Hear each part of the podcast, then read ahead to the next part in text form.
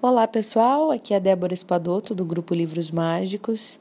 Nós estamos lendo o livro O Poder do Agora de Eckhart Tolle.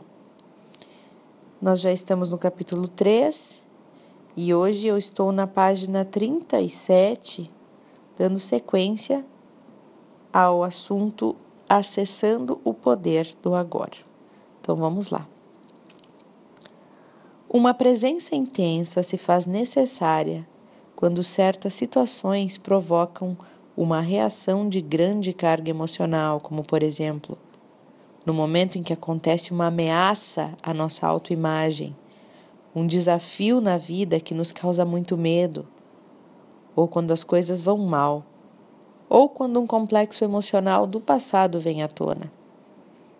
Nessas situações, tendemos a nos tornar inconscientes a reação ou a emoção nos domina. Passamos a ser aquela ação ou aquela reação. Passamos a agir como aquilo. Arranjamos uma justificativa, erramos ou agredimos, nos defendemos. Só que não somos nós, e sim é uma reação padronizada. É a mente em seu modo habitual de sobrevivência. Identificar-se com a mente dá a ela mais energia ainda. Enquanto observar a mente, observar de fora a mente, retira a sua energia. Identificar-se com a mente gera mais tempo, enquanto observar a mente revela a dimensão do infinito.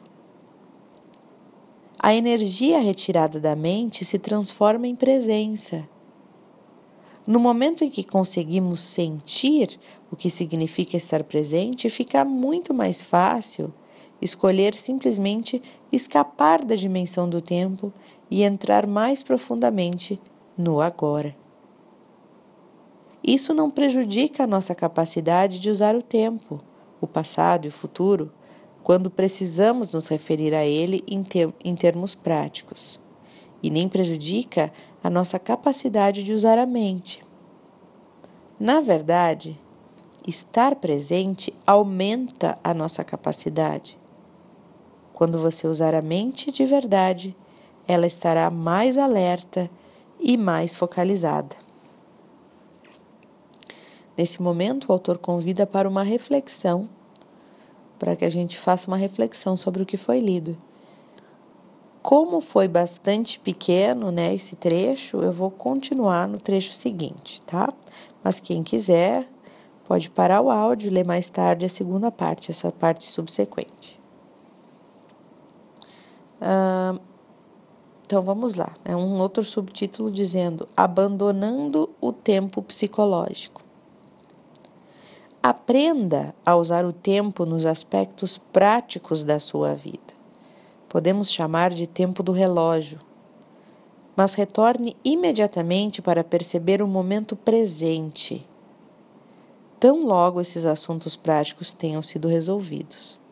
Volte para o momento presente. Assim, não haverá acúmulo de tempo psicológico, que é, em outras palavras, a identificação com o passado e a projeção compulsiva e contínua no futuro. Então, o que, que eles querem dizer aqui com assuntos práticos, né? Quando precisa resolver algo de calendário, né? Ou vai em médico, o médico te pergunta algo do passado, quando, quando que tu parou de fumar, coisas nesse sentido. Aí a gente precisa voltar para o passado ou pensar no, no futuro. Fora essas questões de assuntos práticos que realmente precisa do passado e do futuro, logo volte a se atentar ao momento presente. O tempo do relógio não diz respeito apenas a marcar um compromisso ou programar uma viagem. Inclui aprender com o passado, mas não repetir os mesmos erros indefinidamente. Estabelecer objetivos e trabalhar para alcançá-los. Predizer o futuro através de padrões e leis que podem ser físicas, matemáticas, etc. Aprender com o passado e adotar as ações apropriadas com base em nossos prognósticos. Mas, mesmo aqui, no âmbito da vida prática, onde não podemos agir sem uma referência ao passado ou ao futuro, o momento presente permanece como um fator essencial. Porque qualquer ação do passado é relevante e se aplica no agora. E planejar ou trabalhar para atingir um determinado objetivo é feito agora. O principal foco de atenção das pessoas iluminadas é sempre o agora, embora elas tenham uma noção relativa do tempo. Em outras palavras, elas continuam a usar o tempo do relógio, mas estão livres do tempo psicológico.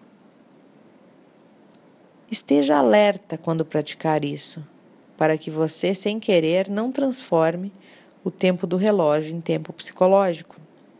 Por exemplo, se você cometeu um erro no passado e só agora aprendeu com ele, está utilizando o tempo do relógio. Por outro lado, se você considerar isso mentalmente e daí resultar uma autocrítica, um sentimento de remorso ou de culpa, então você está transformando o erro em meu, meu erro. Ele passou a ser uma parte do seu sentido de eu interior e se transformou em tempo psicológico que vai estar sempre relacionado a um falso sentido de identidade. A dificuldade em perdoar envolve necessariamente uma pesada carga de tempo psicológico. Se estabelecemos um objetivo e trabalhamos para alcançá-lo, estamos impregnando o tempo do relógio. Sabemos bem aonde queremos chegar, mas respeitamos e damos atenção total ao passo que estamos tomando nesse momento. Se insistimos demais nesse se insistimos demais nesse objetivo, talvez porque estejamos em busca de felicidade, satisfação ou de um sentido mais complexo desse eu interior, então nós deixamos de respeitar o agora. E ele é reduzido a um mero degrau para o futuro, sem nenhum valor intrínseco. O tempo do relógio se transforma então em tempo psicológico. Nossa jornada deixa de ser uma aventura e passa a ser encarada como uma necessidade obsessiva de chegar, de possuir e de conseguir. Aí não somos mais capazes de ver e nem de sentir as flores pelo caminho, nem de perceber a beleza e o milagre da vida que se revela em tudo ao seu redor, como acontece quando estamos presentes no agora. Então, pessoal, esse é o áudio né, de hoje. Eu espero que vocês tenham gostado das reflexões. Achei bem interessante o tempo do relógio, o tempo psicológico, né? Essa diferenciação de como que a gente lida com eles, o que, que acontece com a gente. Quem não entendeu direitinho, escuta mais uma vez para ficar bem internalizado, né? Um abraço para vocês e até o próximo áudio.